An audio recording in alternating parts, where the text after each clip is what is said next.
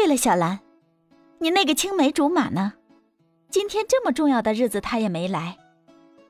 新一说过要来为我加油的，不过我之前联络过他一次，却没能联系上。面对母亲的询问，小兰轻轻摇头。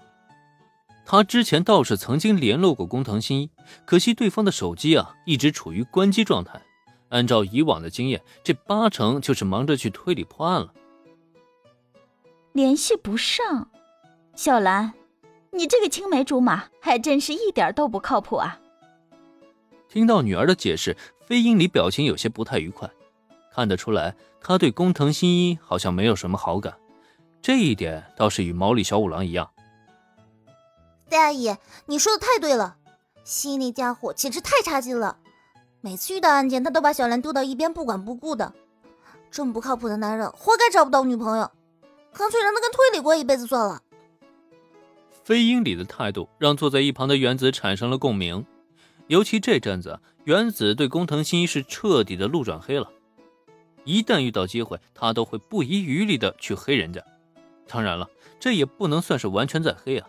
毕竟原子说的也都是事实，因此他的这番话也是被飞鹰里看在眼里，记在心中。哼，我老早就看那臭小子不顺眼了，我这也就是最近没看到他，不然我见他一次，教训他一次。还没等飞鹰里说些什么呢，听到这个话题后，本来憋屈开车的毛利小五郎，竟是也仿佛找到了宣泄的渠道一般，咬牙切齿的直哼哼。这车里啊，一共就五个人，结果有三个都是在黑工藤新一的。工藤同学，你人缘啥时候混得这么惨了？接下来听听这三位都是你来我往的声讨着工藤新一的种种不是。林恩下意识看了看后座的小兰，结果发现她跟自己一样，都是对此满脸的无奈啊。哎呀，算了，让他们黑去吧，反正等到明天啊，这个世界上就再也没有工藤新一这个人喽。随着工藤新一一路的黑料，一行人终于抵达了目的地。在这里与提前到达空手道部的成员们会合之后，林恩也从他们口中得知，本次的特区大赛团体赛决赛，男子组的最终冠军由北户高中摘得，而女子组冠军呢，则是花落某个冲绳的高中。北户高中夺得男子组团体赛冠军，应该算得上是众望所归的。毕竟，除了金吉珍这个高手之外，北户高中的其他参赛成员也不弱，夺取冠军并不让人意外。不过，换到下午的个人赛，情况就不太一样了。